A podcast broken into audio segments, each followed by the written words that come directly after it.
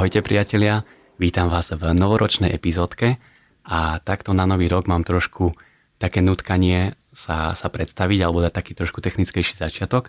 Čiže ja som Peťo Dostal a vy počúvate náš podcast o architektúre s názvom How I Met My Architect a som veľmi rád, že aj v novom roku pokračujeme vo veľmi milých spoluprácach. Sedíme v nahrávacom štúdiu Radio Express, popíjame s hostom kávičku od Malého princa, Zároveň ja mám napríklad na sebe tričko od Lemuru. Ak nepoznáte svietiace dizajnové trička Lemur, tak si dajte, že lemur.lemur.sk a môžete možno, že aj takto po Vianociach trošku dodatočne potešiť e, možno svoje malé ratolesti alebo, alebo aj sami seba. A na nový rok začneme trošičku netradične. Netradične v zmysle, že môjim hostom je Martin Staňo, ktorý je moderátor z Rádia FM. Ahoj Martin. Ahoj, ďakujem veľmi pekne za pozvanie, vážim si ho a verím, že aj pre teba je to netradičné, pretože dnes to bude také fanúšikovské, laické, ale aj pre mňa je toto netradičné sedieť na tejto strane, lebo zvyčajne to bývam ja, ja s mojou kolegyňou, ktorí sa pýtame a som zvedavý, aké to bude dnes, ale mám pocit, že to bude fajn. A teraz, ak sa pýtate, že, že prečo som si Martina Staňa pozval, pretože Martin není vlastne vôbec architekt, tak preto, pretože architektúru my architekti vždy navrhujeme proste pre ľudí a keď sa bavíme aj o nejakej propagácii architektúry, ktorou aj tento podcast je, tak vždy sa to robí pre ľudí. A Martin má veľmi, veľmi blízky vzťah k architektúre, za architektúrou rád cestuje a práve preto som si ho zavolal, že, že ako tú architektúru vníma práve on. Dobre, že to takto vysvetľuješ na úvod. Ja len teda pozdravujem všetky architektky a architektov, veľmi obdivujem vašu prácu.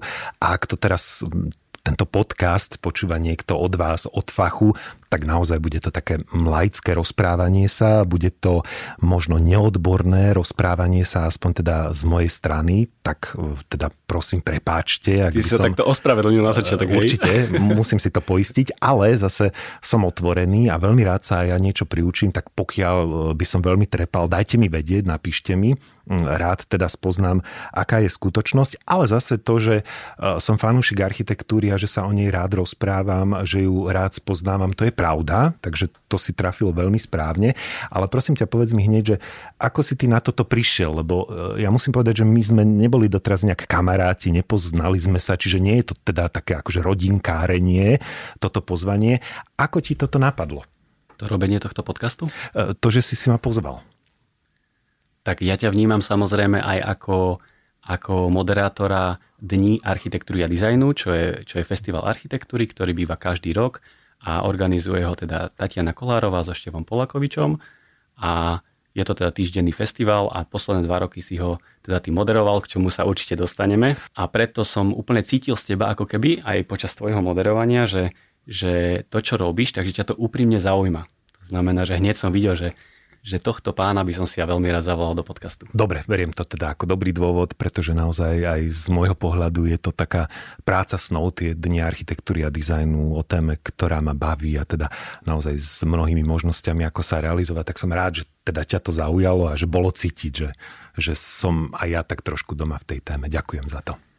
Tak vieš čo, poďme začať normálne od začiatku že kde sa v tebe zrodil ako keby ten vzťah k tej architektúre?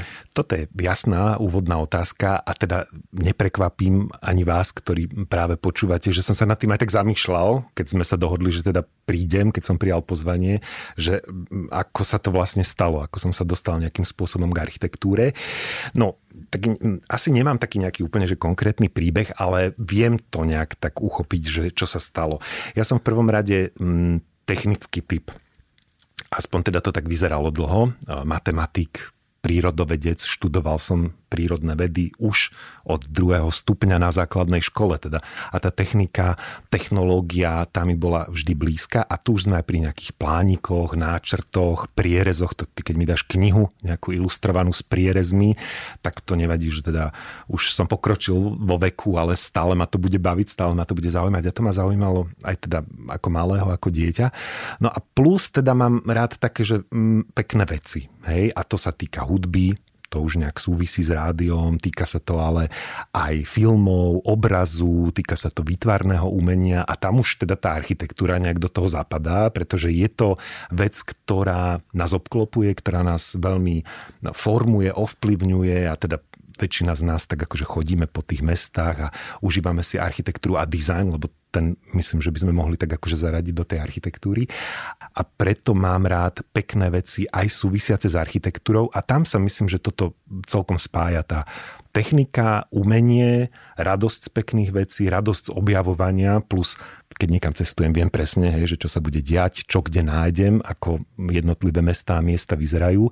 Plus rád počúvam ľudí, ktorí zaujímavo rozprávajú, čiže to myslím, že pri tom umení a pri architektúre tiež funguje a je množstvo popularizátorov a popularizátoriek architektúry. Vychádza množstvo kníh, to je ďalšia taká tá pekná vec, ktorou sa dá obklopiť a, a tiež súvisia s architektúrou. Áno, ináč toto na tebe úplne vidno, tú tvoju lásku ku knihám, pretože musím povedať, Martin je extrémne dobre pripravený, pretože si na toto nahrávanie doniesol asi 8 kníh, Takže... A to nie je všetko, ale priniesol som si také knihy, ktoré súvisia s architektúrou a ktoré by nás tak tematicky nejak mohli previesť, že sú to také veci, ktoré ma zaujímajú a teda týkajú sa miest, týkajú sa budov, týkajú sa rôznych architektonických projektov. Dostaneme sa k tomu. A ešte len, aby som to uzavrel, ten úvod, veľmi dôležité je, a myslím, že to funguje tak univerzálne, to, kým ste obklopení. A teda pre mňa to tiež bolo dôležité. Ja som začal na strednej škole chodiť na, na výtvarnú tiež tak akože vo voľnom čase. A, a je veľmi dôležité, že čo ti tí ďalší ľudia prinášajú do života, čo ti objavujú, čo ti ukazujú, o čom ti vedia pútavo rozprávať. A to je moja taká výzva hneď na úvod. Toto som sa snažil si zapamätať, aby som povedal, každý z vás, ktorý máte radi pekné veci a opäť nech je to už čokoľvek, pravdepodobne sa to týka architektúry. Keď hovoríme k vám, ktorí nás teraz počúvate, tak treba to zdieľať. Máme sociálne siete, deje sa množstvo hejtu na sociálnych sieťach, ale vešajte tie pekné veci. Keď niečo objavíte, nájdete, vypočujete si, pozriete si, určite to treba dať vedieť aj, aj ostatným. A teda ja mám takú skúsenosť, že sa veľmi rád nechám inšpirovať aj takýmto spôsobom. A častokrát ani nedám vedieť tomu človeku, že som si niekde potom spomenul, ja neviem, v tom knihkupectve, že e, túto knižku spomínal a že ma zaujala, a že zdá sa mi fajn a že si ju kúpim a že bol to dobrý zážitok. Čiže zdieľajme si také pekné veci, má to zmysel, ovplyvňujeme sa navzájom a myslím si, že sa treba tak nejak kultivovať a prial by som každému, aby, aby bol obklopený ľuďmi, ktorí ho nejakým spôsobom aj čo sa vkusu týka vnímania umenia posunú. Mne sa to celkom podarilo, čiže ďakujem aj teda tým všetkým, ktorých som postretával doteraz. No keď hovoríš o tom ovplyvňovaní, tak si myslím, že by som teraz mohol veľmi plynulo nadviazať, že teba každodenne ovplyvňuje architektúra v podobe slovenského rozhlasu, keďže to je ako keby, že tam chodievaš každý deň a to je jedna z najvýznamnejších stavieb na Slovensku, takže Takže skúsme sa normálne plynulo presnúť, že ako teba konkrétne ovplyvňuje táto stavba, alebo čo to znamená chodiť každé ráno do takejto stavby. Poďme na to, ovplyvňuje ma zásadne, je to krásna budova, máme tam aj tú plaketu pri vchode, stavba storočia, myslím, že v rámci verejných e, budov, inštitúcií, neviem presne už ako sú tie kategórie rozdelené, ale aj nový most je dobrý, aj k tomu sa môžeme dostať, alebo teda k mostu SMP. Štefan Bekeš, prečo pyramída? To je jedna z kníh, e, ktoré som si doniesol a teda túto som si musel zohnať hneď, ako to bolo možné. Spektrum STU vydalo túto knižku a toto je presne tá publikácia, kde je všetko, že kde sú tie fotografie a tie prierezy a náčrty a schémy a plány a také nejaké urbanistické veci. Tá pyramída je fantastická naozaj a tam je všetko zosobnené v tej architektúre. Taká tá jedinečnosť, tá inakosť to je úžasné mať možnosť e, pracovať, chodiť denne do budovy, kde je všetko iné, všetko také vlastné, kde je obklad, ktorý nie je nikde inde, kde sú dvere, ktoré inde nenájdeš, kde naozaj vchádzaš do priestoru, ktorý je premyslený, jedinečný, dokonalý v mnohom zmysle, aj keď teda v prípade pyramídy, a to všetci dobre vieme a vidíme, že by si zaslúžila obrovskú investíciu do rekonštrukcie a možno aj do nejakého prispôsobenia sa súčasnosti, lebo tie potreby rozhlasového vysielania, rozhlasovej výroby a práce sú už asi trošku iné, ako boli v dobe vzniku a to hovoríme o 60., 70., potom 80. rokoch naozaj. Bol to veľký projekt. Čo je pre mňa vzácne, vďaka práci, ktorú mám a teda e, vďaka moderovaniu v rádiu FM, je práve to, že si môžem tú pyramídu užiť v rôznych časoch keď budete mať šancu dostať sa na nejakú takú komentovanú prehliadku, tak to využite. Ale... Ako často toto býva ináč? Ja som na takej bol, ale mám pocit, že to vôbec nebýva. Je to veľmi zriedkavé, za táto doba ani nepraje takýmto spoločenským veciam. Treba to sledovať, ne, nemám na toto rádu, akože sú také momenty, také príležitosti, že kedy sa niečo také udeje, ale teda nemyslím si, že to je naozaj niečo plánované a že mm. je na to nejaký rozpis, kde sa prihlásiť, ale keď to na vás niekde vyskočí, tak tú šancu využite, lebo je to vzácna príležitosť pozrieť sa na miesta, ktoré teda nie sú bežné. Ale to som chcel povedať, že je skvelé, že vďaka tej práci si ju môžem užiť tak akože sám, súkromne a v rôznych časoch. A tie rána v lete, no to je nádherné. Trvá to asi dva týždne, keď je svetlo ráno, keď idem do roboty na šiestu, a hovorím teda o svetle typu, že už je slnko nad obzorom, to ranné svetlo je nádherné, ak viete, ako vyzerá pyramída vo vnútri, sú to také dve pyramídy vložené do seba, je tam taký ten obrovský svetlík, ten priestor medzi tým tou vnútornou a vonkajšou pyramídou a to ranné svetlo, alebo to neskore večerné, letné, to je nádherné, to je špeciálne. Tá pyramída vrzga, pracuje a ja si spomínam, a už teda je to pár rokov, keď som prvýkrát to objavil vôbec tú vnútornú pyramídu, lebo Rádio FM máme v tých spodných poschodiach, v tých akoby okolitých budovách okolo tej pyramídy, tam sú štúdia vysielacie aj výrobné. A keď som sa vlastne prvýkrát dostal, bolo to presne v takom nejakom podvečeri do tej pyramídy, tak to som mal naozaj pocit, že som v nejakej vesmírnej lodi. Ten priestor to ma absolútne ohromilo. A čo je na pyramíde skvelé je aj celý ten priestor, tie terasy, ktoré sa nachádzajú okolo na tých budovách, vlastne to, ako to bolo vymyslené, ako by to malo byť spojené s mestom, ako by uh, tí chodci mali byť odlúčený od tej ulice, od toho ruchu, od tej premávky, od automobilov, že vlastne zdvihnutý nad úroveň tých ulic. Niečo ako Barbican v Londýne, k tomu sa môžeme dostať, to je skvelé miesto, ktoré presne vás berie do takého úplne iného času, iného priestoru. Tak to mohol byť aj rozhlas, ale teda až takto ďaleko sa to žiaľ nepodarilo, kto vie, aké by to bolo. No ale naozaj rozhlas je taká tá iná budova, ten iný dom, ale to je presne tak, že to vnímanie toho vnútorného priestoru je úplne iné. Mm. Keď si tam sám, máš z toho úplne iný pocit, ako keď ideš v tej skupinke, ktorá je tam na tej obliadke, čo je vlastne tiež fajn, ale ja som toto zažil napríklad tento rok som bol v, v Prahe v Millerovej vile, ale tam, si, tam som bol proste ako súčasť obhliadky a prehliadky v, v, v skupinke 30 ľudí. A je to akože tá kultová stavba od Adolfa Losa, mm. ale Adolf Los má potom ďalšiu stavbu v Prahe, čo je Winternicová vila napríklad, tak aj tam som bol, tam som bol z hodov okolností deň potom. Mm. Lenže tam som bol iba, iba sám s kamošom a to bolo zrazu úplne iný pocit, kde v Millerovej vile sa vôbec nemôžete ničoho dotknúť, mm. zrazu mm. vo Winternicovej vile si môžete sadnúť do kresla od Adolfa Losa.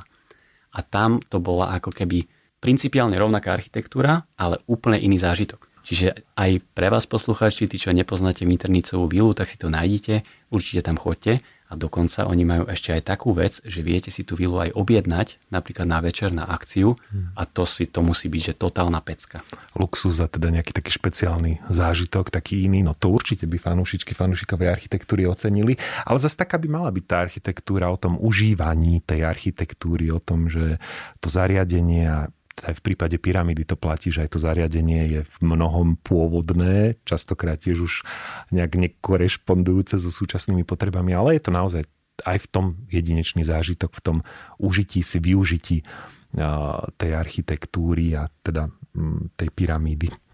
Ešte by som sa možno trošičku vrátil, keď si tu vytiahol hmm. tú knihu od Štefana Bekeša. Hmm. Tak Štefan Bekeš vlastne býval so mnou na intráku, na tej istej chodbe, takže ja ho trošku poznám a veľmi je sympatické práve to, že on ako, mm. že, že on vlastne si našiel ten vzťah k tej stavbe a to je často taký spoločný menovateľ, mm.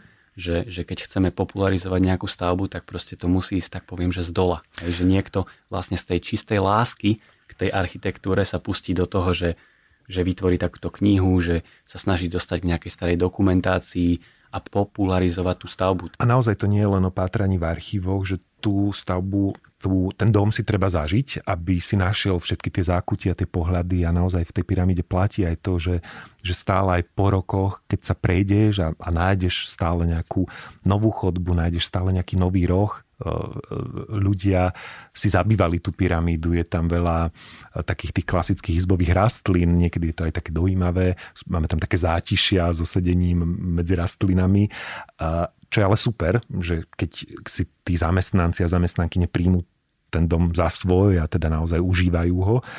A ináč neviem, či si vedel, že slovenský rozhlas bol uh, kedysi zaradený v rebríčku, že asi 50 najlepších stavieb na svete, ale zároveň aj 50 najškarečších stavieb na svete. A to je fantastické, že to spomínáš a to je možno asi nie ten dôkaz toho, že aký je výnimočný, aký je jedinečný, že ako provokuje, ako dokáže možno aj vyrušiť, nahnevať, že v tom je asi sila takých odvážnych stavieb, že teda môžu sa rozchádzať názory naň, na ne a myslím si, že v tomto je veľmi dôležitá tá popularizácia architektúry a myslím si, že sa deje, že sa o mnoho viac hovorí o architektúre ako voľa kedy, neviem, že čím to je. Je týmto to také podcastom. Fit. Aj týmto podcastom určite. No, samozrejme sledujte architektúru, ale toto je veľmi dobrá téma. Slovenská národná galéria, prudko diskutovaná, odjak živá to betónové monštrum, ako to tam mohli zavesiť na, tak, na tie krásne kasárne, ktoré tam boli takedy vodné.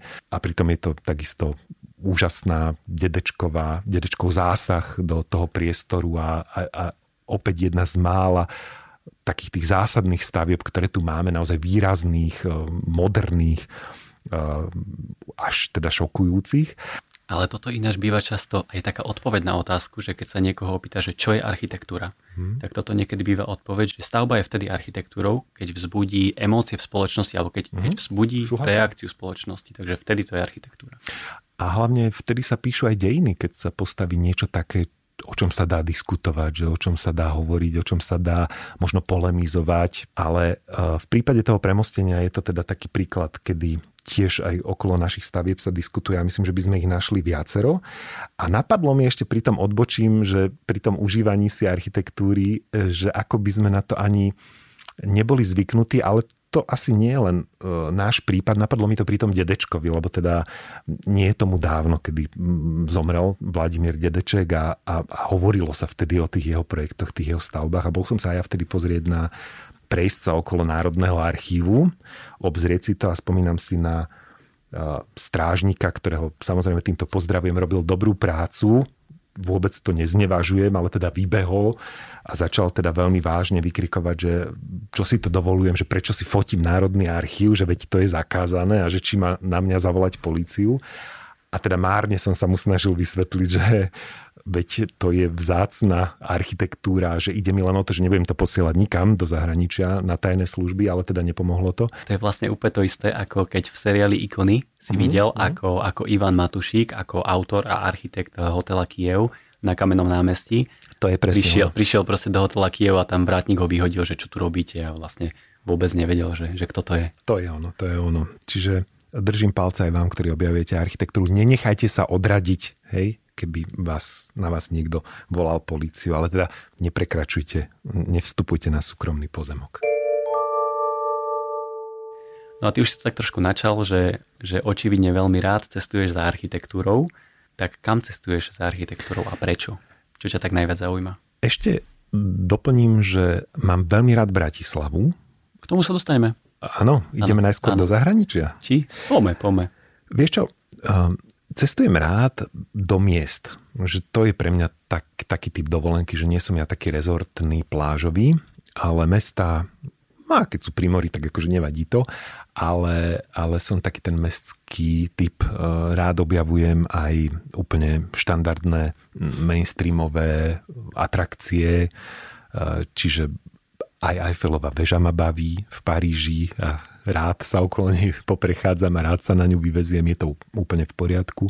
Ale teda mám rád aj také menej štandardné miesta. Ten Paríž spomínam úplne zámerne, lebo ten mám veľmi rád, aj akože v súvislosti s nejakou historickou architektúrou, s tým, ako si to mesto aj dalo pozor na tie výškové budovy a že si teda to centrum drží v takej tej nejakej historickej hodnote zároveň, ale mesto, v ktorom je Centre Pompidou vrazené do tej historickej štvrti a časti a to je to od malička sa mi zdalo akože bizarné, že nechápem, že ako toto môže byť s rúrami vonku, tak to mám rád, ale tam je skvelé aj to námestie, to užívanie si toho mesta. Mám veľmi rád pri cestovaní, že tak inak ti to plinie, že inak ti beží čas, inak vnímaš mesto, inak vnímaš špinu, Hej, že tam nemám problém si sadnúť na námestí na zem a popíjať si vínko, vlastne neviem, že či to je povolené. A ten Paríž je dobrý aj tou modernou, súčasnou architektúrou. La Défense to tiež ma uspokojuje, akože z takého komerčného hľadiska, ako nejaká moderne vybudovaná štvrť, ale pred dvomi rokmi som navštívil viacero takých sídlisk a to keď si nájdete, že, že parížské sídliska a to, to boli budované pre sociálne slabších, ako teda sociálne ubytovanie. A tam vzniklo množstvo takej akože veľmi bizarnej sci-fi, e, excentrické architektúry. A za tým sa oplatí lebo to sú tiež také, že to nezažijete, že Petr Žalka tiež má nejaký typ svojho čara, ale toto je také nejaké iné. A, a nájdete aj množstvo blogov, ktoré sa venujú a aj práve tejto parížskej architektúre alebo francúzskej architektúre tohto sídliskového typu a sú to väčšinou blogy označené presne ako že 20 najbizarnejších sci-fi urbanistických priestorov, ktoré môžete zažiť. Hunger Games sa napríklad nakrúcali kapitol práve v jednom takomto obytnom parížskom bloku. Normálne tety tam išli do obchodu, z roboty sa vracali a teda pohybovali sa v priestore, ktorý sa uplatnil aj v sci-fi filme. Je to zvláštne, ale teda tiež musím doplniť, že podozrievavo sa pozerali domáci na fotografujúcich turistov ich sídlisko. Nechápali, že prečo. Všetky tieto urbanistické štruktúry vznikli naozaj v 60., 70., uh-huh. 80. rokoch, uh-huh. že v podstate je to také obdobné ako u nás, kedy v tom, v tom čase bolo treba vyriešiť ako keby tú, tú, ten vys, veľmi vysoký dopyt, že postaviť čo najviac bytov v nejakej kvalite, to je napríklad tá Petržalka, ale, mm-hmm. ale že oni tam u seba postavili takéto urbanistické až utopistické koncepty, to je až neuveriteľné proste, že ako sa im to podarilo. To utopistické, to je dobré slovo, to je dobré, že si našiel, lebo presne také to je, ale zase tiež treba povedať, že má to svoje aj teda také slabé stránky, že vidno na tých eh, komplexoch urbanistických, že aj myslím, že zateká aj že nebolo to úplne tak, ako tiež sa aj na rýchlo asi mnohé robilo. Zase ani nedivím sa, lebo niektoré teda sú aj fakt tak bizarné, že, že asi aj bol problém to dať dohromady v takej nejakej rozumnej, asi aj cenovo a rýchlostnej miere. Ale teda e, zase akože áno, myslím si, že to má svoje problémy. No. Určite, že ak ty si určite pamätáš vlastne ten jeden z tých bytových domov, ktorý som videl, že si tam bol, tak preto to teraz akože značnem Pracovne sa to volá asi, že kapusta. Uh-huh. Má to také, uh-huh. také amorfné a organické balkóny, uh-huh. betónové. Uh-huh. A to keď sa na toto pozrieš, tak ti je jasné, že tam sa utopilo toľko peňazí, že to je neuveriteľné. Uh-huh. A to je nádherné miesto a to naozaj, to, ja to, toto mám na tom rád, že vezieš sa na nejaké predmestie v Paríži, že naozaj, že už sa tak ako, že aj bojíš trošku, že čo vlastne kde vystúpiš. A teraz vystúpiš, kráčaš, prejdeš sa cez nejaké nákupné centrum, vidíš z neho a tam zrazu presne tieto krásne organické kapustičky s balkónmi v tvare betonových listov. To je, fakt je to dobré, no a to, to, to sa naozaj cítiš ako v nejakom absurdnom zvláštnom filme. To mám rád, no. Vieš čo, tak keď to máš takto pobehané, aj ten Paríž, tak daj nejaké dve, tri odporúčania práve na na takéto sídliska To mám niekde poznačené, tak to si, ale či si to budete vedieť napísať, keď ja to vyslovím, hej, Kretej, to je ten karfiol, čo si spomínal, tak sa to, to si nájdete. Letour a Jod, tak by som prečítal za zveže. A tie sú nedaleko nedaleko práve štvrte La Défense a to sú také tiež betonové vysoké paneláky oblého typu s takými slzičkovými oknami a v, tak, v, v, takých maskáčových tónoch e, neba, Hej, myslím, že aj veže oblačné, alebo tak nejak sa im hovorí. Ale Espas, Dabraxas, to sú tie Hunger Games a Lezarem Picasso, to je vedľa, to je tiež to je zase taký obrovský panelák okrúhly tiež je teda úplne extrémny eh, a bizarný tvár. To si pohľadajte, ale to keď budete googliť, tak to nájdete a všimol som si už aj v priebehu ostatných mesiacov na Facebooku alebo teda na Instagrame nejakého známeho, ktorý tiež sa vybral po týchto parížských sídliskách. Že toto sa nesie to dobré meno parížských sídlisk musím tu Bratislavu spomenúť. Nedávno som dostal knižku o bratislavských fontánach, že fontány, že čo na to môže byť. No zaujímavé to je úplne, lebo teda aj tie fontány sú zaujímavé. To sú také tie momenty, že keď nepoznáš nejakú štvrť mesta, ja napríklad v Ružinove sa nejak akože nepohybujem často, tak ani neviem. Objavil som tam v Pošni je e, fontána, ktorá sa volá Lipový lusk. A to je nádherné tiež, že tiež sa postavíš k tomu a že neveríš, že túto v Ružinove, že medzi panelákmi, ale potom aj takéto, presne takáto výberovka nejakých atrakcií typu fontány v meste. No ja som, pre, ja som sa toľko dozvedel o Ružinove vďaka tým fontánam a na také ulice som zašiel, kde som predtým vôbec nebol a, a úplne mi to tiež mení pohľad na to mesto. Hej? Že ideš po nejakých takých, takej drobnosti a máš nejaký systém v tom, ideš po pekných fontánach, nájdeš si v knižke, ktoré ťa zaujímajú a naozaj ti toto mesto objaví z úplne inej strany. Je to pekné. Myslím si, že to buduje ten vzťah k tomu mestu celkom taký iný a asi silnejší. Ale keď si pochodil tie fontány, tak bola v nich aj voda, alebo sú to skôr už také zbytky? Ako, keby, ako ktoré? Niektoré forme? sú už aj vyslovene mm, zaniknuté, ale v tej knižke sú aj upozornenia. Martin Zajček, myslím, že zostavoval tú knižku spolu s nejakým väčším tímom. A ako napríklad korona ovplyvnila toto celkové tvoje cestovanie? Mm-hmm. Veľmi. No ja som nebol vlastne veľmi, no v Rakúsku áno, ale nebol som veľmi v zahraničí za teda tieto posledné dva roky. Naposledy som bol v Bruseli, Atomium som videl, ale po tme, ešte sa tam musím za svetla vrátiť. A to je také, mňa to, toto ma tiež uspokojuje ako typ atrakcie, že tiež je to také veľké a iné a divné. Oh, to sú atributy, ktoré úplne ma bavia. Nebol som vlastne nikde takto, takto spoznávať akože svet ale zase smerom k tomuto mestu ma to ovplyvnilo. To, a vlastne to som si aj doniesol dve knižky. Vily. A Vily nad hradom. Tomáš Berka, Jan Bahna tiež to mnohí poznajú. Vily na Slavíne. Pekné dve publikácie. A to mňa úplne prekvapilo, že tiež som sa tam akože doteraz tak nejak systematicky neprechádzal po týchto vilových štvrtiach na hradnom vršku a to je fantastické, tiež dá sa tam objaviť. Tie knižky sú takisto dobré, to tiež odporúčam, ak, ak máte chuť si niečo sa dozvedieť o bratislavskej architektúre, tak to je dobrá cesta. A ešte veľmi rád spoznávam a, ja mám veľmi tento vzťah k mestu vybudovaný cez moderovanie, lebo mám vďaka tomu naozaj úžasné možnosti navštíviť a teda tiež si užiť, obchytkať vzácne budovy tohto mesta, už divadlá napríklad sú v tomto úžasné a ja mám veľmi rád príbehy stavieb, veľmi rád si prečítam o domoch, o tom, ako vznikali, čo sa k nim viaže. Veľmi rád si vypočujem príbehy, ktoré súvisia so stavbami. Pozdravujem do divadla Pavla Orsaga Hviezdoslava. To mám prechodené v zákulisí a teda v šatniach a aj som si vypočul od zodpovedných, ktorí zažili, veď bola tam činohra Slovenského národného divadla Národné divadlo, nová budova, to bol pre mňa veľký zážitok vďaka moderovaniu Bielej vrany, vidieť zákulisie, teda novostavby Národného divadla, ako vyzerajú tam šatne. Že ako vyzerajú šatne v Národnom divadle? No, v živote som sa tam nedostal. Ako vo vlaku. V takom mm, stredne modernom mícečku tak vyzerajú šatne v Národnom divadle. Tie sály sú nádherné, tie sú také medové tiež, také hnedé, červená, taká zlatá, tie hm. interiéry.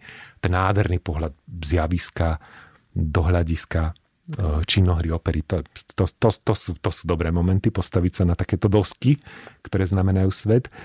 Tyrkisov je backstage v Národnom Zaujímavé. divadle, chodby a, a teda koberce a šatne v tej novostavbe. To medzi nami architektmi napríklad panuje ako keby taký názor, keď chceš zistiť kvalitu stavby a mhm. architektúry, mm-hmm. tak sa máš pozrieť na vecka napríklad. Pretože to sú priestory, ktoré sú absolútne utilitárne, ale zároveň akože veľmi často mm-hmm. využívané, mm-hmm. ale že na to sa často zabúda, že to sú nejaké vecka a tak, takže, takže keď si ideš pozrieť vecka, že chod si pozrieť napríklad vecka od Maťa Skočeka vo fachu, mm-hmm. tak to je ako keby inak vyzerá to vecko, ako keby alebo niekde inde ja si pamätám, že takto som bol napríklad v opere v Oslo, mm-hmm. čo je jedna ikonická mm-hmm. architektúra a stavba od Snohety, čo je teda norský až národný ateliér, by som tak nazval. A tam tie vecka sú fakt parádne, akože to je, že... tak, parádny priestor. A ešte som inak rozmýšľal nad tým, keď sme, že môj vzťah k hlavnému, k hlavnému mestu, že kedy sa začal, tak to sa začal v detstve a to ja zase neviem, že ty ako si s vekom na tom, ale asi si to možno videl niekde v nejakých retroprogramoch. Bambulku, to bolo také malé nepríjemné dievčatko, ktoré to bol vždy taký diel, že neposlúchalo a potom sa naučili, že ako, boli to také výchovné akože príbehy.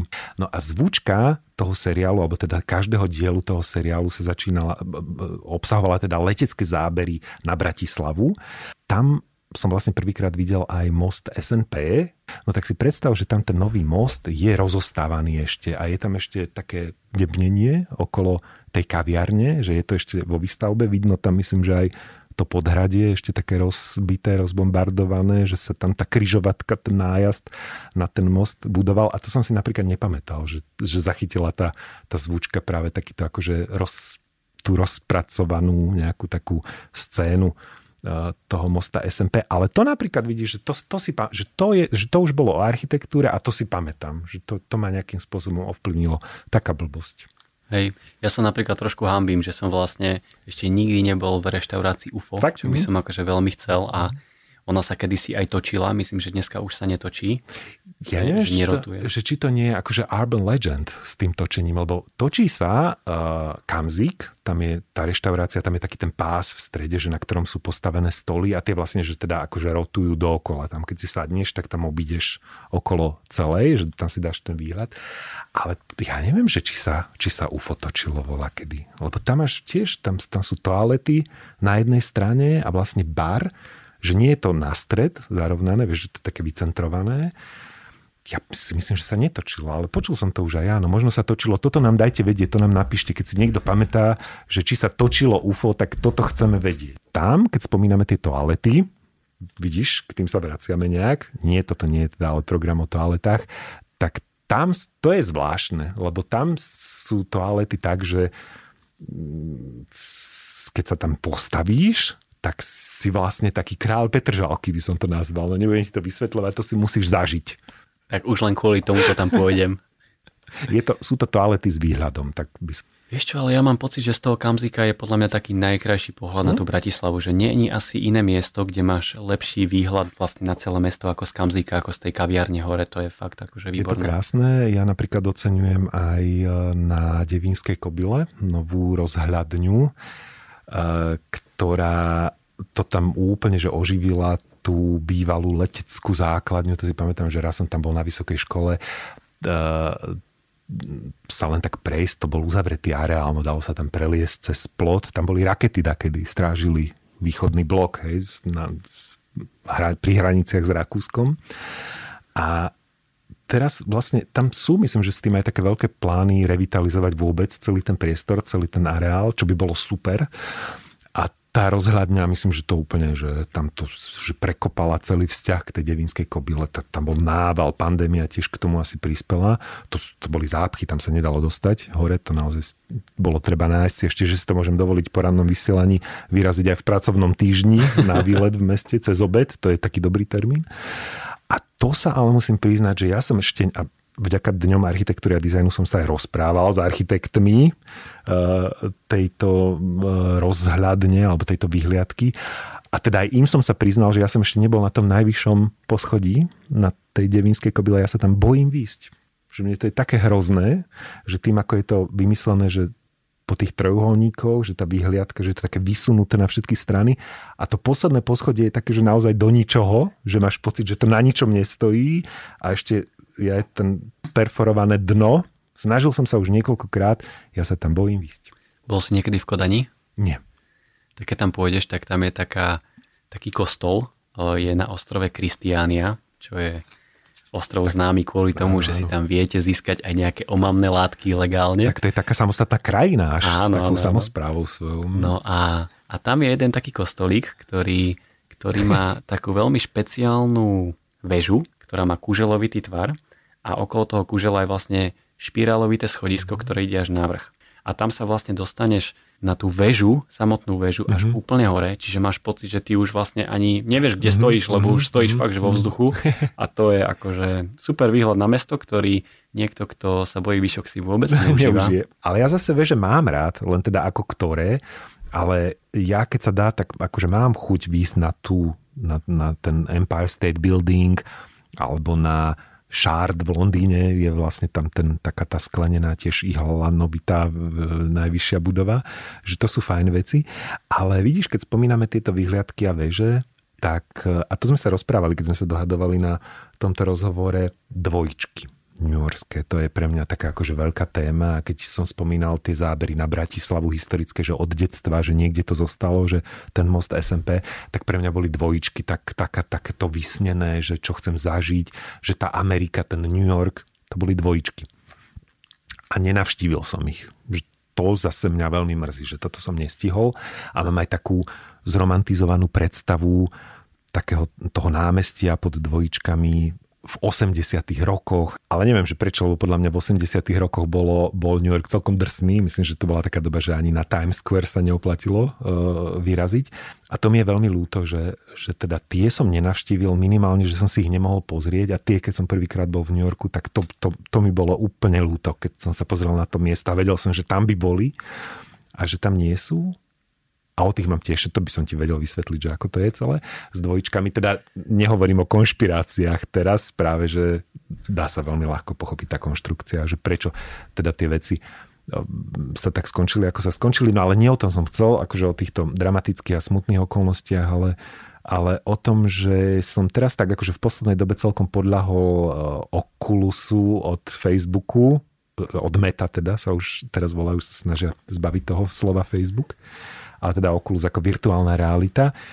To som zažil inak na Leaf Awards. Ty si mm, tiež spolupracoval s Leafom, to viem, a my sme robili jeden, jednu takú v rámci Leaf Awards, takú debatu so šéfom O2 vo virtuálnej realite, to bolo asi pred dvomi, tromi rokmi, že to bolo také akože ešte cool, že nové všetko, ale začínam tak akože pomaly objavovať, že, že čo všetko sa s tým dá, teda aj na umenie je to veľmi dobré, existuje veľa takých 360 stupňových možností práve navštíviť miesta, na ktoré sa možno práve teraz aj kvôli pandémii nedá dostať a hovorím o múzeách, dá sa navštíviť takýmto spôsobom Národná galéria v Londýne, aspoň teda niektoré časti tej galérie teda vyslovene pohybuješ sa v 3D realite.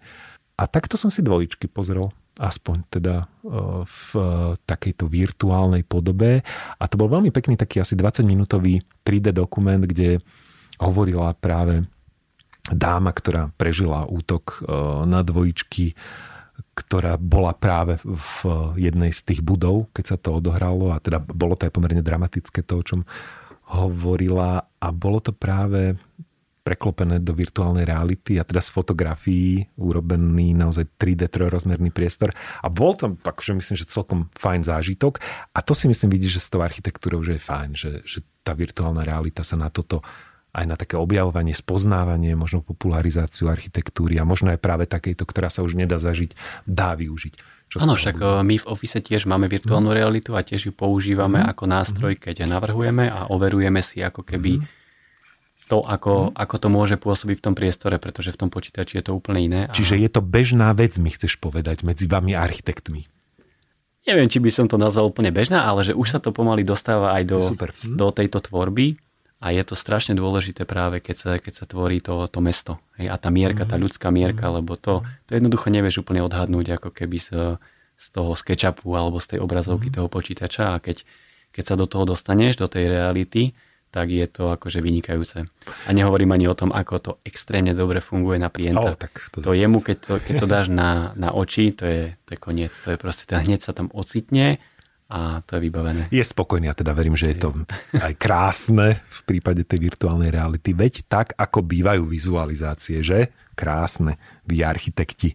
No a keď, ty, keď si teda taký meský typ a veľmi vnímavý človek, ktorý sa aj rád prechádza po Bratislave, tak daj nejaké obľúbené miesta, na ktoré rád chodíš a prečo? Mm-hmm. Ja neviem, no keď sa tak akože vyberiem, ja mám aj Slavín rád, a to, to prostredie a to zase tiež odporúčam v takých menej štandardných časoch a to napríklad robievam, keď to vieš, to vstávanie ranné, to akože vie byť problém a, a ja vstávam 4.40 bežne, čo je úplne v pohode, lebo to robím pravidelne, čiže ako nie je to šok pre ten organizmus. No lenže nie vždy všetko funguje tak akože optimálne Čiže niekedy sa stane, že nemôžeš zaspať, potom nemôžeš ráno vstáť, alebo vstaneš naozaj, že ťažko rozbitý.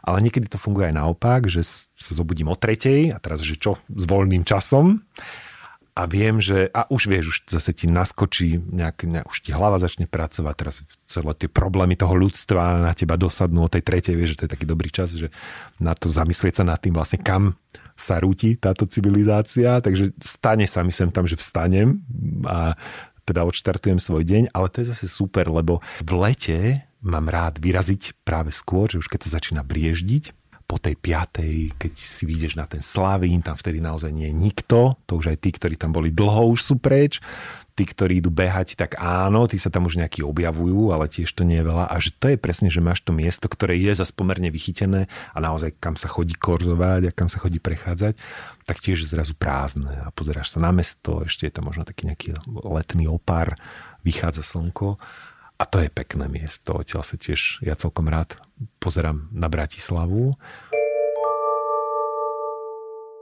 Tak vieš čo, no poďme sa presunúť do takej hlavnej témy tvojej, to je trošku to moderovanie. A tak ako som už hovoril na začiatku, že ťa vnímam aj ako toho moderátora o, momentálne Dní architektúry a mhm. dizajnu. Mm-hmm. Čiže ja by som povedal, že to, to podľa mňa asi malo na teba dopad podľa mňa vo vnímaní architektúry, alebo si to aspoň myslím, pretože keď ty si celý týždeň ako keby obkolesený tými prednáškami tých jedných z najkvalitnejších architektov aj na svete, nebojím sa povedať na svete, tak zároveň spoznáš aj tú slovenskú scénu veľmi zblízka, tak ako ťa toto vlastne ovplyvnilo?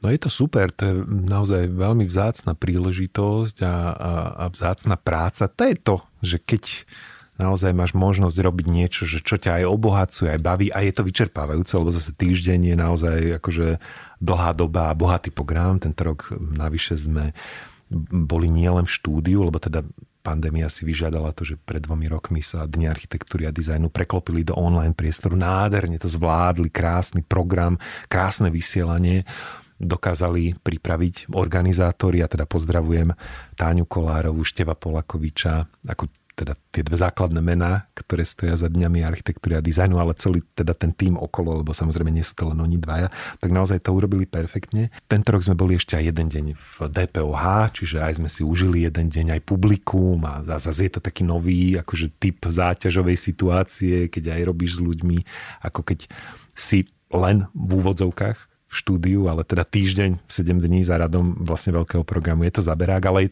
sú to skvelé veci. A naozaj tam je veľmi pekné to porovnanie, ako k veci pristupuje zahraničie, čo sa deje na domácej scéne architektonickej. Je skvelé vidieť, ako si dokážu nájsť také tie hviezdy tej scény a naozaj hovoríme o veľkých menách v prípade Dní architektúry a dizajnu, ktorí príjmajú pozvanie. A možno v tomto bola aj výhoda tej pandémie, že vlastne na diálku, že online je akoby možno v niečom jednoduchšie pripojiť sa, urobiť prednášku, ako cestovať osobne. Mm, je úžasné pozorovať tých ľudí, že ako si hľadajú tú pointu tej svojej práce. Vieš, že urobiť prednášku o niečom a vystihnúť nejaké svoje vnímanie umenia architektúry na klobúk dole a naozaj tým, že je to umenie, tak tých pohľadov je extrémne veľa. Hm? A dobre mapujú tie dni architektúry a dizajnu aj to, čo sa v súčasnosti deje, čo, na čom sa pracuje, čo sa robí. Tento rok bolo zaujímavé no, sledovať, e, že ako prebiehajú projekty, ja neviem, s kúpeľmi Gressling, Trojnámestie, SMP, Kamenné námestie, námestie Nežnej revolúcie, že aj toto boli tie projekty, ktoré prišli vlastne odprezentovať architekti. No a plus ten dizajn, ktorý do toho tiež nejak zapadá musím sa inak priznať, že ja som sa hlásil na vysokú školu na design, na fakultu architektúry, keď som teda vyrážal na vysokú školu, ale teda bol to taký úlet z mojej strany, ale tým, že ja som vlastne chodil v, počas tej strednej školy aj na výtvarnú, tak som mal taký pocit, že je to možno dobrý nápad, ale myslím, že vyhral aj design, aj e, Matfis, keďže som sa nedostal na ten design na fakulte architektúry STU, ale zase druhý pod čarou som len skončil. 18 zobrali, ja som bol 20. Ale na to už sa história nepýta, vieš. Ja viem, no snažil som sa tak akože pochváliť. Ale hlavne tým povedať, že k tomu dizajnu mám blízko, čiže, čiže toto je tiež taká tá časť z toho DAAD, ktorá ma zaujíma. A rád by som ešte pozdravil aj do Slovenského centra dizajnu, kde mi dali veľmi peknú šancu tento rok moderovať Národné ceny za dizajn a to bolo fajn a tam sú fajn ľudia a samozrejme teda keď sme spomínali Táňu Števa, tak tuto zase veľmi rád spomeniem Mároša Šmita ako šéfa Slovenského centra dizajnu do Pukanca, kde trávi teda väčšinu svojho času a to je človek, ktorý sa výborne počúva. Ten, keď rozpráva o dizajne a ten má tie také svoje témy, však on je celý taký retro, že rád sa obklopuje tou históriou a práve napríklad, a to bola predchádzajúci ročník na Dňoch architektúry a dizajnu, hovoril o futurite, o plaste, z ktorého sa vlastne vyrábali na našom území výrobky, no tak to bolo úplne že fantastické. A keď spomínam tých popularizátorov, tak pani profesorku Moravčíkovú, tiež zdravíme na Fakultu architektúry, ale aj na Slovenskú akadémiu vied, kde pôsobí počúvať ju. To je teda skvelý zážitok, lebo to je jeden z tých ľudí, ktorý je zanietený pre architektúru a históriu architektúry, že tá zase vie dávať do kontextu veci. A už keď takto zdravím, tak pozdravujem aj pána manžela, zase moderátora Cezara, toť konkurencia e, Národnej ceny za dizajn, samozrejme nie konkurencia, ide to ruka v ruke a, ten je tiež fajn, zase to je, to je, to je veľmi sympatické, že, že moderuje vlastne Cezara človek od fachu, ktorý do toho akoby vidí, ktorý tomu rozumie. Takže tí sa našli, to je, to je výborné, tých mám rád. Ale ty povedz, keď teda to sleduješ ako mladý architekt s veľkou budúcnosťou, popularizátor architektúry, skvelý podcast si rozbehol, fajn, že ako to ty vnímaš, čo to tebe dáva, keď sleduješ, vieš, že môžeme si dať takú spätnú väzbu. Dne architektúry a dizajnu, veľký program, prednášky, množstvo ľudí zo sveta z domova. Čo to tebe dáva ako človeku, ktorého to zaujíma, ktorý teda navyše profesionálne sa venuje architektúre? Čo teba zaujalo? No ja to veľmi rád sledujem práve preto, že že keď človek ako architekt, že každý deň proste som za, zahlbený v tých svojich problémoch, poviem, že niekedy aj trošičku človek upadne do takého stereotypu, tak je pre mňa strašne fajn si práve vypočuť aj takúto prednášku a dostaneš vyslovene taký, taký nový impuls alebo zase ťa to tak trošku namotivuje. Čiže je to inšpirujúce. Jednoznačne, jednoznačne. A tým, že ako keby ja sledujem to dianie, tak sa mi aj páči, že mi to tak zapadne do kontextu. Mm. Dneska, keď si pozeráš Pinterest, to je také strašne vizuálne ale potom nevieš, že prečo tie veci boli urobené. A keď niekto vie veľmi dobre prednášať, ale že on vie povedať ako keby ten background za tým, tak to mi príde strašne vzácne. A, a preto napríklad tento rok sa mi veľmi páčila prednáška akože najväčšieho blockbusteru, čo bola mm. Lakaton Vassal, a teda N Lakaton.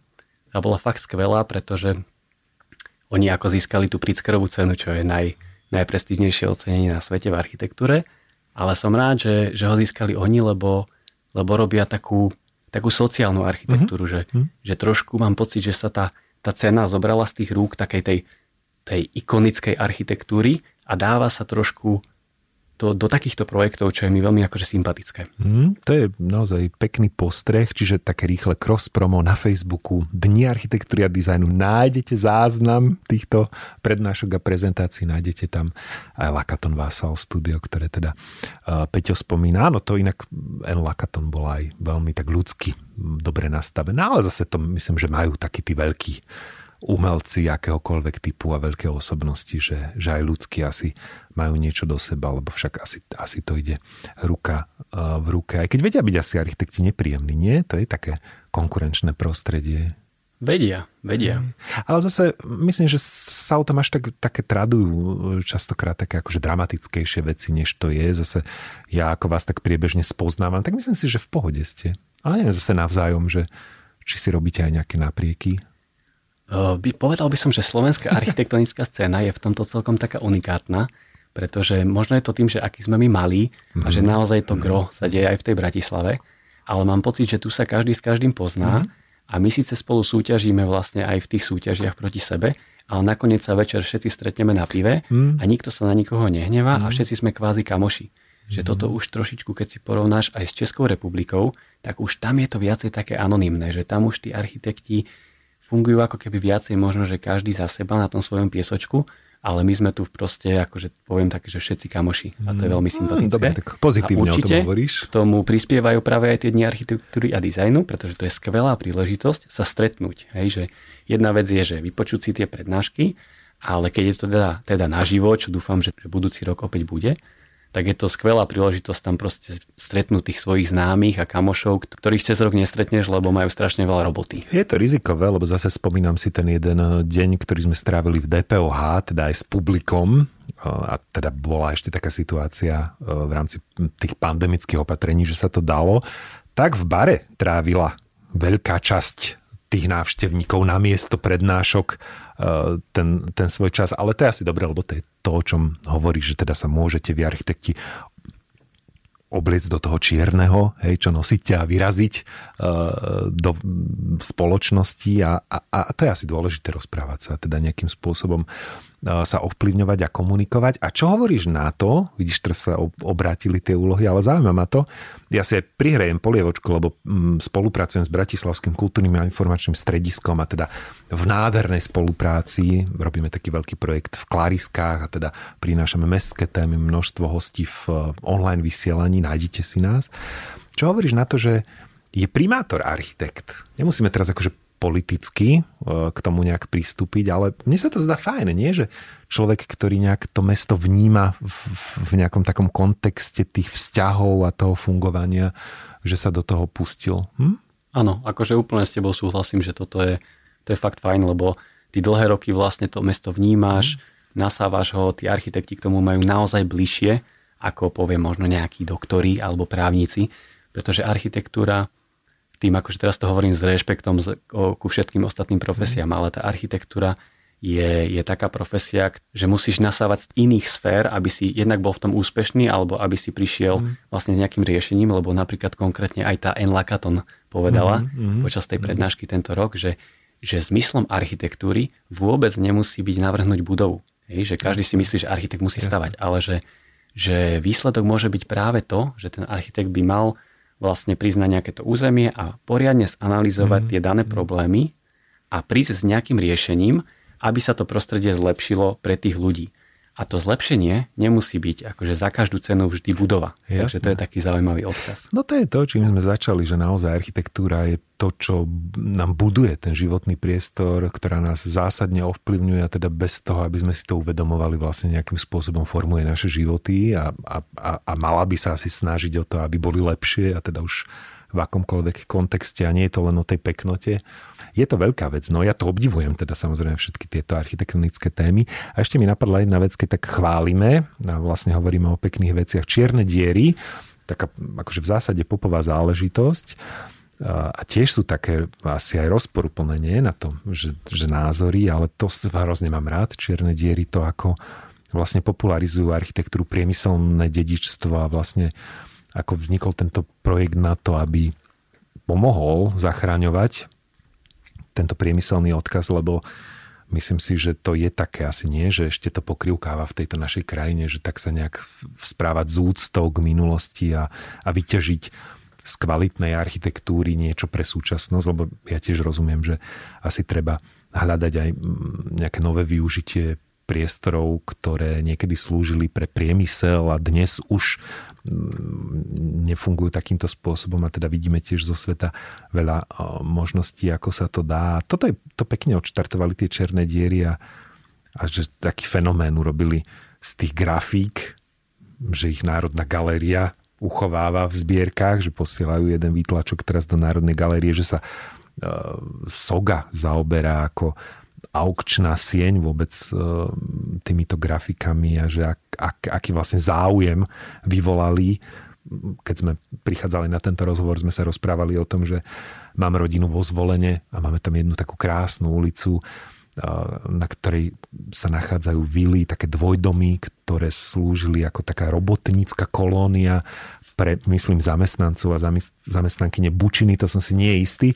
Ale je to taká jedna ulica zašita, o ktorej som vôbec ja doteraz ani netušil, že existuje, alebo teda doteraz, dokým teda čierne diery mi to neobjavili a a, a bol som prekvapený, že tak, takú architektúru takého britského typu, že nájdeme aj vo zvolenie, veľmi, veľmi zaujímavá vec, ale mm, nedávno som bol napríklad na Orave e, moderovať na festivale Slanický ostrov divadla a tiež som vyrazil e, za jednou takou stavbou v rámci čiernych dier e, Františkova huta v Podbieli. To je a to je tiež taká v podstate ruina, ktorú zachraňujú v súčasnosti tisícročná včela sa tam nakrúcala a je to presne tiež taký odkaz, to je taký nejaký, nejaká polovica, prvá polovica 19. storočia, nádherné miesto a tiež je to také, že, že asi keď ideš na Oravu, tak ti nenapadne, hej, že zabočiť v podbieli a, a pozrieť si a, a, a keď to urobíš, lebo ťa niekto na to upozorní, tak máš zážitok z toho, že si videl niečo nevšedné a niečo pekné, lebo teda hovoríme v tomto prípade aj o takej tom type tej peknoty. Musím ale spomenúť jednu vec, keď hovoríme o takejto akože užitkovej priemyselnej architektúre.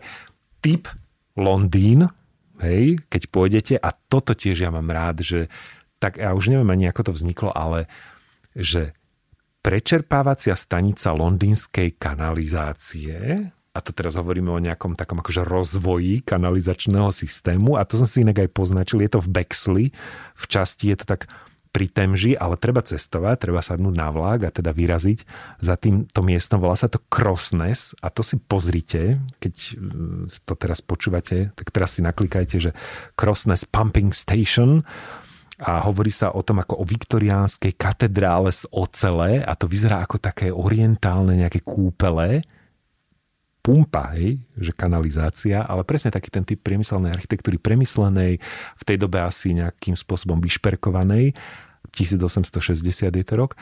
A to je zvláštne miesto tiež. A toto ja mám rád, že zase je to taký ten typ toho spoznávania mesta, ktoré ti ho ukáže v úplne inom svetle. Už len tým, že musíš naozaj sadnúť na ten vláčik, vydať sa do nejakej štvrte, ktorú by si nenavštívil bežne. Vieš čo, ja sa v tomto prípade vôbec nečudujem, pretože Londýn bolo Londýn mal prvú kanalizáciu na svete, kde ju ten Robert Bazalgette, neviem či Robert, ale určite Bazalgette, ju navrhol a oni vďaka tomu vlastne vyriešili mor, takže vôbec sa nečudujem, že aj takáto ako keby technická infraštruktúra mohla mať ako keby na začiatku aj takúto formu. Tam naozaj predtým, než začali riešiť tú kanalizáciu, to bolo dramatické v tom Londýne, naozaj s tou Vtedy by sme tam asi nechceli byť, takže... takže asi nie. Hej. Ale ešte k tým čiernym dieram, čo hmm. si hovoril, tak, tak ja ich mám tiež veľmi rád, samozrejme hmm. veľmi im fandím, je to super, pretože v tomto máme naozaj veľké rezervy. Uvediem iba jeden drobný príklad, ktorý možno nie je úplne že industriálna architektúra, uh-huh. ale napríklad obchodný dom Slimák v Bratislave. Krásna, nádherná kruhová stavba od Vladimíra Dedečka, ale aj kľudne si dajte do Google, ako Slimák vyzeral kedysi a ako vyzerá teraz. Že teraz, keď idete okolo neho, tak ani by ste ho nespoznali a to je ako keby ten problém, že, že pri mhm. nejakej tej rekonštrukcii máme strašne veľa rekonštrukcií, kde sa vyslovene zničia tie mhm. hodnoty, tá tektonika tej stavby a ty keď vlastne nevieš čítať tú stavbu pod, to, pod mm. tou novou rekonštrukciou, tak to je veľmi otázne, či to je správna rekonštrukcia. A keď spomínaš tie zábery dobové toho Ode Slimák, tak to zase sa ti musím priznať, videl som aj ja tie ikony, v ktorých sa Slimák spomínal a teda tiež to bolo také smutné pozeranie sa na to vlastne, čo, čo sa tam odohralo. Ale ešte bez ohľadu na to presne som narazil na takú fotografiu e, starú, nejakú historickú, s tým, že teda je to slimák. A presne som nad tým rozmýšľal, že, že fakt, že to je toto, že naozaj to, to čo poznám ako slimák, že to je toto, že to sa mi nezdá, že, že, že až, až mi to nesedí, že by to mohla byť tá istá budova. Čiže to, čo hovoríš, no to je pravda, že, že tam ten posun je veľmi dramatický k tej súčasnosti. A keď ešte uzavrieme tie čierne diery, tak jediné, čo ma mrzí, je to obchodovanie s tými grafikami. Vieš čo, to ani to nehovor. Je... To je akože fakt strašné, pretože je to skvelé, že sa im to mm. podarilo dostať na takú úroveň, ale fakt, keď vidím, že tie grafiky sa vypredajú proste mm. pomaly do minúty a tí ľudia jem úplne im je jedno, čo kupujú, mm. len aby to kúpili. A to si myslím, že trošičku sa stráca ako keby ten význam, pretože pretože potom večer to vidíš na tom bazoši, kde sa to predáva vlastne za dvoj, troj násobok a že to tí ľudia nekupujú s tým s tým cieľom, akým by možno mali? Ja niekoľko mám tých grafík a ja som zažil aj výmenu, lebo výmeny to je teda akože... Uh, skôr cez Instagram mne sa ozvala jedna taká tiež zberateľka čiernych dier. To bola vlastne jediná výmena. Ja, ja mám asi mám ich 5 a z toho jednu som vymenil. Ale teda to bola veľká vec. Musím sa priznať, pozdravím Mišu Chmeličkovú, ona uh, robila grafiku Istropolisu. A teda tu už nemám, lebo tu som vymenil a vymenil som ju za rozhlas. Takže to sa asi dá pochopiť. Ty ju pozdravuješ, že si vymenil teraz jej grafiku. No, hej? však veď preto sa aj ospravedlňujem lebo ten Istropolis bol skvelý, veď preto som si ho aj kúpil pôvodne, ale za rozhlas, modrý, nočný. Tak ten mám a to, to som sa veľmi tešil, to musím povedať, ale tým som chcel povedať to, že áno, že to bol, to bol presne taký ten moment, bez ohľadu na to, že, teda, že niečo som sa, niečo vzdal, niečo získal, že presne sme sa stretli s tou majiteľkou, a že sme si ich vymenili tie, tie grafiky, že, že chceli sme ich navzájom a že bolo to to, že, že túžime mať to, čo má ten druhý a že to bolo také, že naozaj nešlo o peniaze, proste sme si vymenili v rámci našej záľuby niečo, čo zbierame, že tak, tak ten, ten zberateľský rozmer. Ale naozaj to, čo hovorí, že, že vypredajú nejakú grafiku a, a vlastne na tom bazoši to vidíš, že, že už v ten deň, v ten večer sa to predáva za 5-násobnú 10-násobnú hodnotu, tak, tak to je smutné. Navyše, keď teda uvažíme to, že naozaj majú ten cieľ venovať ten výťažok aj na podporu. Čierne diery pozdravujeme, dobre to robíte, no nenechajte sa odradiť všetkými, ale však oni sa nenechajú, oni sa snažia. Však ja sa veľmi teším a, a pevne verím, že, že príjmu pozvanie do podcastu, aby sme to tak akože hĺbšie prebrali túto tému. To je dobrý tip. Aký je tvoj cieľ vlastne tohto podcastu? K čomu sa ty snažíš? Lebo možno to sa ti tak začína objavovať, že priebežne, keď sa rozprávaš s ľuďmi, že čo, čo, čo bude z tohto podcastu časom? Čo by si chcel, aby bolo? To vôbec neviem. Vôbec neviem, ale, ale zatiaľ vidím ako keby, že je skvelé stretávať tých ľudí. Mm. Ako keby, že, že človek spoznáva tých ľudí a má možnosť sa s nimi porozprávať, pretože aspoň u mňa to tak funguje lepšie, že ja keď si niečo čítam, mm. tak je to v pohode ale že keď sa s niekým rozprávam, tak si oveľa viacej zapamätám. Poviem to teraz tak trošku hm? tak, tak smutne, ale taký, teraz prvý taký dosah som cítil, keď bohužiaľ zomrel Miroslav Cipár. Hej, že to bolo niečo, čo, čo je veľmi smutné. Ďaka tomu, že minimálne ľudia, ktorí mňa poznajú a počúvajú ten podcast, tak oni by napríklad Miroslava Cipára podľa mňa vôbec mm-hmm. nepoznali. Mm-hmm. A vďaka mne ho spoznali a vďaka tomuto podcastu mi relatívne dosť ľudí písalo a aj mi ďakovalo, že super rozhovor a tak, ale že vďaka tomu ho spoznali. Takže to vlastne má zmysel, že vtedy som si tak povedal, že to má zmysel. Dobre, skvelé, myslím, že to celkom máš také vypointované a že, že chápeš, o čo ide, tak ja ti aj držím palce, aby sa ti darili. Dobre to robíš, pekne si vyberáš tých hostí, som aj ja spokojný, vedia, mňa si si vybral, dobre si urobil, ale teda pochopiteľne najmä teda ľudí, ktorí priamo súvisia s architektúrou. Držím ti palce. Ale nelúčime sa ešte. Ešte nie, ďakujem krásne. Budem veľmi rád, ak samozrejme budeš počúvať, pretože to je ten cieľ. A no ja poď... budem. Mňa už máš chyteného. To je, to je v poriadku. A ešte teda nekončíme. Poďme do Banskej Bystrice, čo je teda mesto, odkiaľ teda ty si.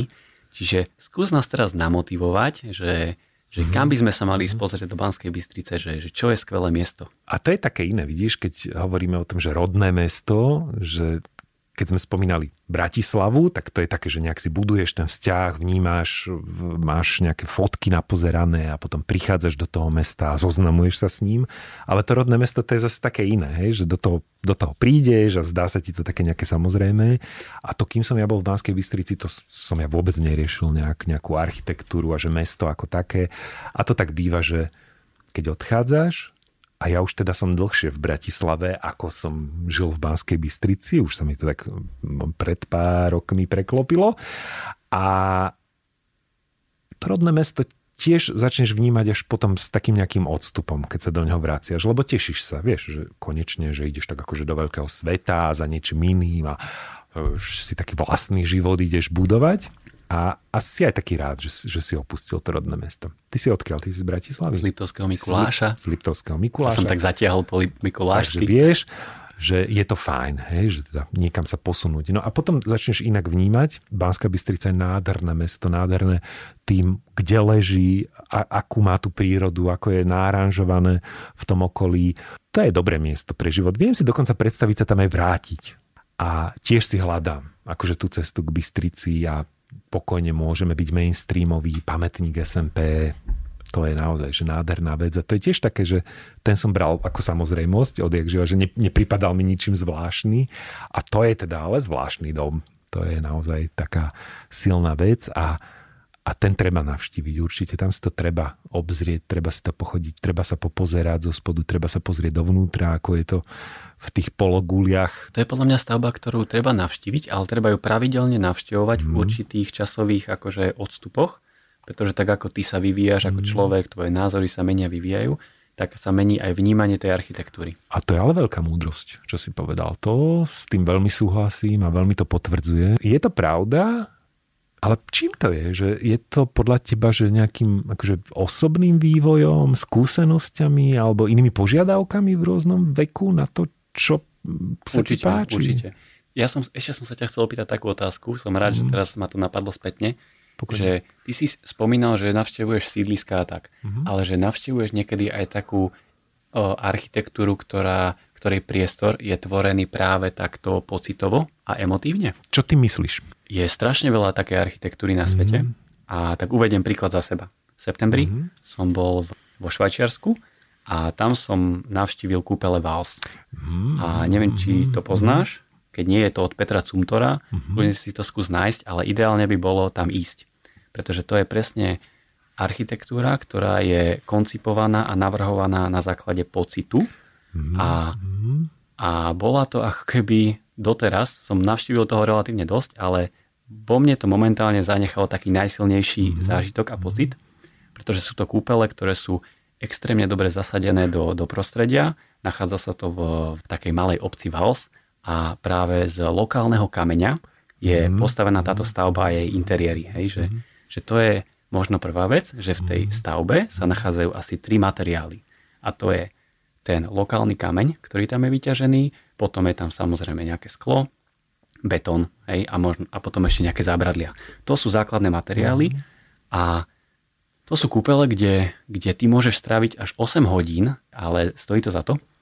A ja som tam bol teda 5 hodín a prešlo to, že okamžite. Mhm. Bol som z toho strašne prekvapený, ako tá, tá stavba je strašne jednoduchá, ale naozaj vplýva na teba. Hej, že, že ty tam napríklad vôbec nevnímaš čas, okrem toho, že tam nie sú hodiny. Sú tam jedny hodiny, ktoré sú schované, ale to sa dajme tomu, že neráta. Ale ty tam máš naozaj také vznešené myšlienky, že jednoducho ti to nedovolí, ako keby ten priestor, tá sila toho priestoru, ti nedovolí rozmýšľať možno nad nejakými každodennými mm-hmm. problémami, Výborné, ale posúvať ťa to ďalej, ako keby, že ideš do toho seba, do toho vnútra, hej, že je to naozaj taká minimalistická, jednoduchá architektúra, ktorá perfektne funguje s prírodou, pretože všade máš priehľady, výhľady von, môžeš ísť z toho interiérového bazéna do exteriérového mm, bazéna. Tam ty podľa mňa aj veľmi dobre pochopíš, čo znamená spojenie architektúry a, a prostredia, pretože inak by tá stavba pôsobila, keby bola niekde, niekde inde, rozumiem, ako v tomto rozumiem. údolí. Hej, čiže to, toto všetko proste na teba vplýva a je to extrémne inšpiratívne, že ja som tam napríklad strávil len hodinu tým, že som si písal niečo, hej, že som si škicoval a tak a zamýšľal sa. A to mi prišlo, že, že to tam na, úplne vidíš, ako na teba tá architektúra vplýva a to je naozaj cenné a vzácne. Čiže tam naplnila táto budova e, presne tie ambície architektúry asi. No počuť, že si pohnutý z tohto zážitku, to je ale Hej. dobre, však to je pekné. No ako mne nenapadne v tomto momente taký, takýto príklad, nie som na toto podkutý, ale toto bola, bolo pekné odporúčanie a opäť si pekne hovoril o tom, že, že čo vlastne architektúra dokáže, čo, čo dokáže spôsobiť, ale zaujalo ma aj to, že, že je tam to, to z toho miestneho, hej, že je to zasadené do toho miesta, je to postavené z nejakých miestnych možností, miestnych materiálov. To by asi tiež mala byť nie súčasná architektúra tak, takéhoto typu, že udržateľná, taká vľúdna asi k prostrediu, rešpektujúca prostredie, rešpektujúca človeka a stavia sa aj u nás takto. To by sme si asi prijali, že? Prijali by sme si, ale je to, je to veľmi náročné, pretože... A je to drahé? Vieš čo, často je to naozaj mm. otázka tej ceny. Hej, že my to, ja som to tiež zažil, že, že predstav si tú bizarnú situáciu, že ty máš napríklad možnosť si objednať žulu, ako mm. jeden poctivý mm. materiál mm. z Českej republiky mm. a vyjde ťa to viacej, je to drahšie, ako keď ti to donesú proste z Číny, tú žulu. A to je hrozné podľa mňa. Že, ale vieš čo, zase možno doplním, že nie každý v tejto lokálnosti, že nie každý má šťastie na to, že ako v tej obci Vals sa nachádza tento kameň, ktorý uh-huh. ja som bol absolútne fascinovaný, keď som po ňom chodil na boso, že je to kameň, ako jeden studený materiál, volá sa, že myslím, že kranzit, neviem, či som to dobre teraz povedal, mm. ale to je proste jeden ideálny kameň, ktorý je pekne protišmikový, je absolútne príjemný na dotyk a ešte sa aj tak pekne leskne, mm. keď do neho zasvieti slnko, takže to je jeden ideálny kameň. Veľmi pekne o tom hovoríš a ja v tomto asi viem len doplniť to, že, na, že, že ja mám rád, no, keď, je, keď je tá architektúra taká, že jedinečná, že tak ako sme sa rozprávali o tom rozhlase, tak ako keď spomíname pamätník uh, SNP v Banskej Bystrici, že, že práve tá inakosť, že to ja mám rád, že, a to mám rád asi aj, aj v iných a viacerých veciach, že, že je to že, že to nie je inde, že, ne, že nič tam nie je také, že čo nájdeš niekde inde, že to ma baví. A Veľa architektov má napríklad aj taký názor, že keď sa ich presne na toto pýtajú, že, mm.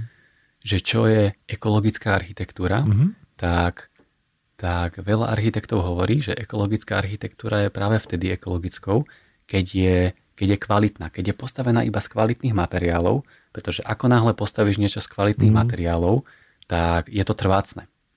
A práve tým, že keď tá stavba slúži svojmu účelu 70 rokov, tak je to úplne iné, ako keď slúži 20 rokov. Je to úplne analogické asi aj v ďalších oblastiach. Pri tomto mi hneď napadne analogia pri móde, a teda hovoríme o rýchlej móde, o slow fashion a presne je to toto, že niečo výrazné, jedinečné, kvalitné, poctivé, zodpovedné, niečo, čo si kúpiš draho, lebo je to vyrobené práve poctivo a jedinečne, ale zároveň je to niečo, k čomu máš vzťah, čo si vážiš a čo využívaš roky a vlastne šetríš vo výsledku, lebo užívaš si kvalitný kus, ktorý ťa teší a ktorý ti slúži dlho. Tak to je asi aj prípad architektúry. Tak to je možno aj ten rozhlas, nie? Jasné, akože to je bez debaty. Po tejto peknej myšlienke by sme sa mohli teraz presnúť do pravidelnej rubriky. Takže začneme prvou otázkou. Aký je tvoj najobľúbenejší neúspech? No to je fantastická otázka toto, lebo tomu sa ľudia snažia tak vyhýbať, že žijeme takú dobu takého úspechu a že všetci sme nejakí dokonalí a, a jedineční a darí sa nám a že o tých neúspechoch sa asi málo hovorí, ale to je naozaj to, čo nás posúva, čo nás akože robí lepšími, že čo nám aj tak vie akože pripomenúť, že aké máme rezervy a kde sme úplne neschopní a, a to si myslím, že je veľmi dôležité aj pre nejakú pokoru, že vedieť si tak akože užiť aj ten neúspech, že vlastne a zase snažiť sa aj napriek neúspechu príjmať výzvy a možno snažiť sa to urobiť inak a lepšie. No čo by som spomenul, ale spomínali sme aj tú prihlášku na design, ktorá sa skončila neúspechom, hoci to bola taká pekná výzva, bola to určite nejaká túžba nejakým spôsobom sa realizovať. Nevyšla, ale nevadí. Tie cesty sú naozaj nevyspytateľné a je asi dôležité skúšať, ale asi hľadať to, čo nás baví, čo nás naplňa. A, a to sa mne asi podarilo, čiže vo výsledku úspešne. Aká je tvoja najhoršia vlastnosť? Veľmi ťažko sa mi často odbočuje zo zabehaných kolají. Hej? Čiže ak by som to mal dať nejak e, do tých akože vlastností, keď sa pýtaš na vlastnosti, tak je to možno taký nejaký typ lenivosti. Alebo, alebo konzervatívny? Konz... Áno, mohli by sme to nazvať aj takto, ale zase o to viac sa snažím, lebo tiež si uvedomujem, že aké je to veľmi dôležité, že, že výjsť e, z z tej schránky, z tej komfortnej zóny. Z tej komfortnej zóny, to je to dobré slovo. Ale ja to robím tak, že som lenivý možno na to, aby som si to hľadal sám a, a, a hľadal si možno nejaké nové príležitosti a skúšal nové veci, ale naučil som sa, že nechať sa, hej, že keď sa niekto pokúša ma dostať, akože z nejakých zabehaných kolají, ponúknuť mi nejakú novú výzvu, samozrejme treba si zvážiť, hej, že na čo človek má, ale to som sa naučil, že treba to príjmať a že, že už keď prichádza taká možnosť, tak ju využiť, keď už teda som sa o ňu nepostaral nejak sám. Čiže asi chápeš tú pointu, čo som chcel povedať, že, že som pohodlnejší, možno to je tá správna odpoveď, než by bolo treba. Dobre, tak poď sa teraz pochváliť, aká je tvoja najlepšia vlastnosť. To je ešte horšie, že? Sa chváliť. To sa nenosí, no tak ja myslím, že dobrá vlastnosť je, a to asi, asi by mohlo oceniť okolie, že som taký nejaký akože pacifista, že zmierlivý, to bolo takéto prvé, čo mi napadlo, že nejak nevyhľadávam, pokiaľ to nie je nutné konflikty. Nehovorím, že každého mám rád, Myslím si, že sa snažím akože hľadať nejaké také rozumné riešenia. Je to možno aj o tom počúvaní, o tom možno rešpektovaní nejakých tých ostatných osobností, lebo každá, každý sme nejaká osobnosť. Byt alebo dom? Dom. Dom je to o tom, že vie byť, hovorili sme o tej jedinečnosti, jedinečný. Predstavujem si ale menší dom, stačí malý, jednopodlažný, v tomto sa nepotrpím ale naozaj také nejaké súkromie, dobrý pocit, jedinečnosť, špeciálnosť, dom. A určite by si si ho nechal navrhnúť architektom, nie? Keď tak vnímaš veľmi úzko architektúru, či? Ale áno, máš pravdu. Rozhodne by som chcel poctivý dom, architektom dobre vymyslený a aj by som dôveroval architektovi a aj by som si nechal poradiť, lebo to zase viem, že s tým asi môže byť problém, že taký nejaký vrtavý klient ktorý príliš do všetkého sa význa a všetkému rozumie, že to, že to môže byť problém. A ja aj keď som fanúšik architektúry, ja by som si nechal poradiť. Asi by som do niečoho hovoril, ale, ale veril by som mm, dobre zvolenej architektke alebo architektovi. Aké je tvoje najobľúbenejšie jedlo? A vieš čo? Akože vedel by som si, tak akože si aj dlhšie rozmýšľať, že pri najobľúbenejšom jedle ale neobľúbené by som ti vedel skôr povedať. Plnenú papriku neznášam. Kapustnicu, keď sme pred Vianocami, tu mám rád. Super, parádne. Teraz máme takú otázku ohľadom sladkosti. Mm. Kávenky alebo kakaové rezy? Kávenky, jednoznačne. Jednoznačne kávenky, hej? Dobre, tak po nahrávaní dostaneš kávenky. Tak to som si dobre zvolil. Dobre si si zvolil. a posledná otázka na záver, že my architekti chodievame celý v čiernom a veľmi často. No. A aký máš ty na toto názor, že prečo podľa teba architekti nosia čierne oblečenie? To je fantastická otázka, inak eh, hneď eh, vidím uh, taký kreslený vtip, tak, kde teda stojí taká partia ľudí v čiernom a myslím, že tam je taká, taká tá pointa, že, že pýta sa dievčatko, že, a že čo sa stalo, že kto zomrel a teda odpoveď znie, že nie, to len architekti majú nejaké stretnutie, neviem, aké, ako, ako to presne znie. No ja si myslím, že architekti chodia v čiernom, pretože je to veľmi jednoduché a že im popri tom naozaj bádaní a rozmýšľaní nad tým, ako urobiť svet lepším, že im nezostáva čas nad uvažovaním na, nad oblečením. Aká je správna odpoveď? No tu na nie je správna odpoveď. Tu je, tu je iba 200 rôznych odpovedí. Myslel som si, že sa to dozviem, ale toto je fakt pravda, no, že, že to tak je, že sú tí architekti všetci v čiernom. Dobre, no vieš dostali sme sa takto plynulo pekne na záver a tak by som ti veľmi rád poďakoval, že si teda prijal moje pozvanie, bolo to veľmi príjemné. Na začiatku som bol trošičku v strese, lebo som sa vlastne rozprával s, s profesionálnym moderátorom, ale zároveň som si bol istý, že ty to úplne v pohode zvládneš. Takže veľmi pekne ti ďakujem a, a ja som sa veľa od teba dozvedel, takže, takže ešte raz ďakujem a zároveň poslucháčom prajem všetko dobré v novom roku a, a teším sa, že nás teda počúvate a dúfam, že aj vy ste sa dozvedeli teda veľa. Ja ďakujem za pozvanie, prajem tiež všetko dobré v novom roku. Architektky, architekti, nech sa vám darí. Máme vás radi, sme mnohí, ktorí vnímame vašu prácu a, a je veľmi dôležitá robiť náš svet lepším a teda aj mňa si dostal často krát v tomto rozhovore do úzkých, je to tiež pre mňa nevšedná situácia, ale bolo to veľmi dobré, bolo to veľmi pekné rozprávanie. Robíš to dobre, držím ti palce. Tak ďakujem veľmi pekne ešte raz. Čaute.